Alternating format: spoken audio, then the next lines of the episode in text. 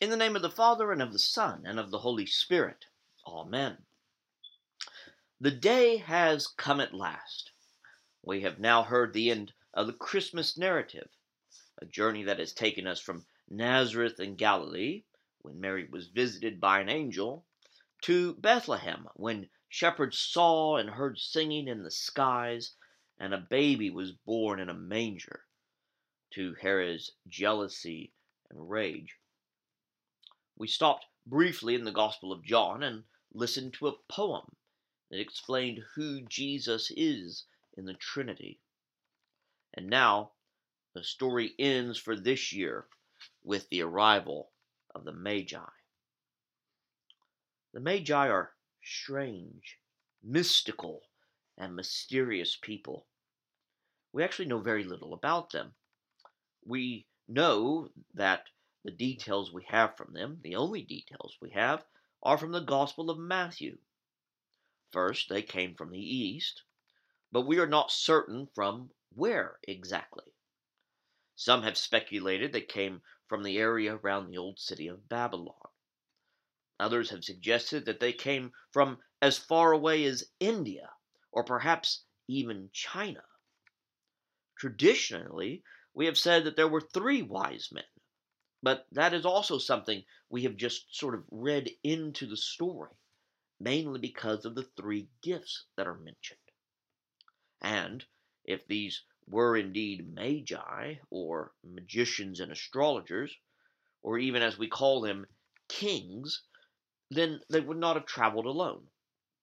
You can imagine a caravan of people servants, cooks, camel masters, attendants it would have been a noisy and large group of people. We have given the Magi names, certainly not their real names, but we call them Melchior, Balthazar, and Caspar, or sometimes Gaspard, depending on who you talk with or which accounts you read. With all of that understood, then what is the big deal? Why do we celebrate the Epiphany and move these magi around our church as they approach this creche? If we know so little about them from the biblical accounts, then how could they possibly be so important? One thing we must understand before we move forward is what epiphany means. Epiphany isn't just a sudden thought or realization, like when we say, I had an epiphany, or she had an epiphany about the problem. Instead, it is more akin to a revealing, or a discovery of some sort. The idea behind the word conveys something present, but not quite understood until some event occurs. Now, with that idea working in our minds, let's use another word to help us and one that is actually used in our prayer book. You see, today is the feast of the Epiphany, or as the prayer book says, the manifestation of our Lord Jesus Christ to the Gentiles.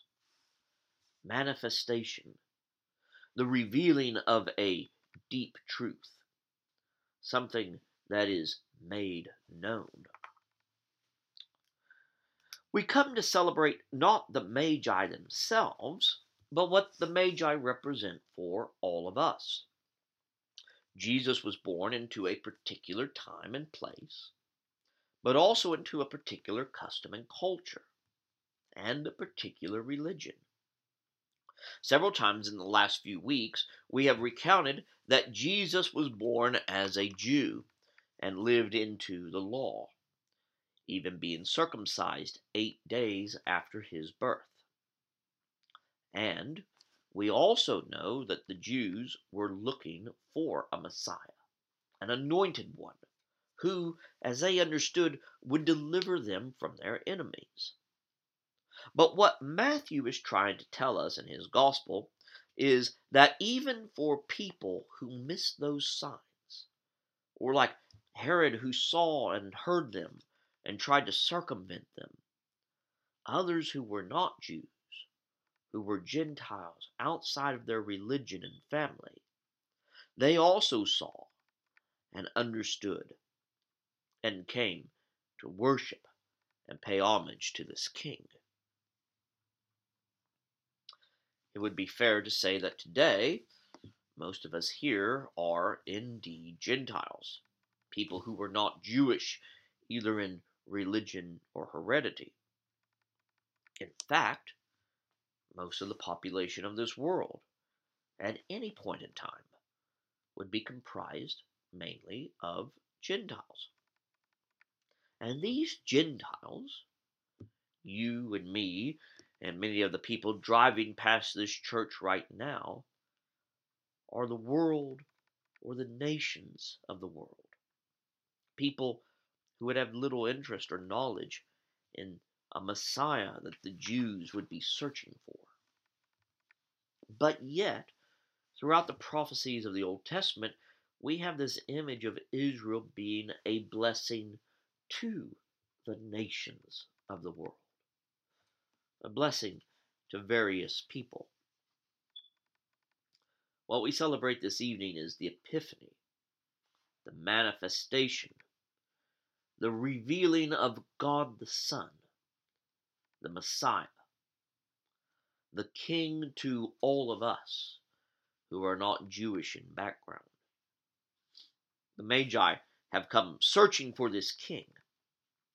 And not only have they searched for him, but they have found him.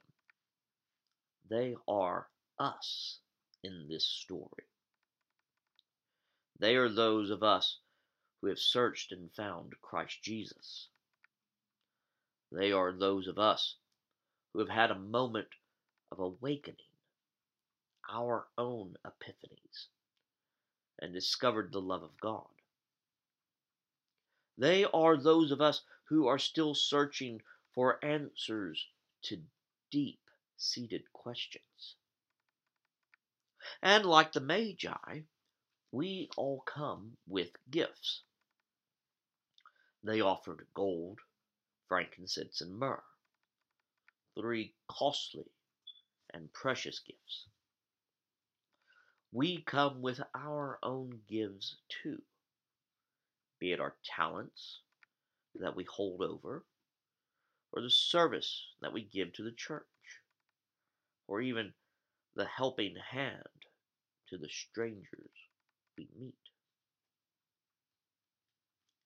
The Magi did something else too. The Magi not only came and saw, but they left. That is important too. And as they left, they followed the bidding of the angel and returned home a different way to avoid the evils of this world. And we leave too. We depart this place this evening, or we depart this place on Sundays. And each time we leave, we are given a bidding. Sometimes it is go in peace to love and serve the Lord. Other times it is go forth, rejoicing in the power of the Spirit. We can't come in here and leave again as if nothing has happened, as if everything is going to be normal again when we walk through these doors. We don't know what happened to the Magi next. We know they went home by a different route. We know they left gifts that they had presented to Jesus. One thing we can infer, though, is that they returned home different than when they left on their journey.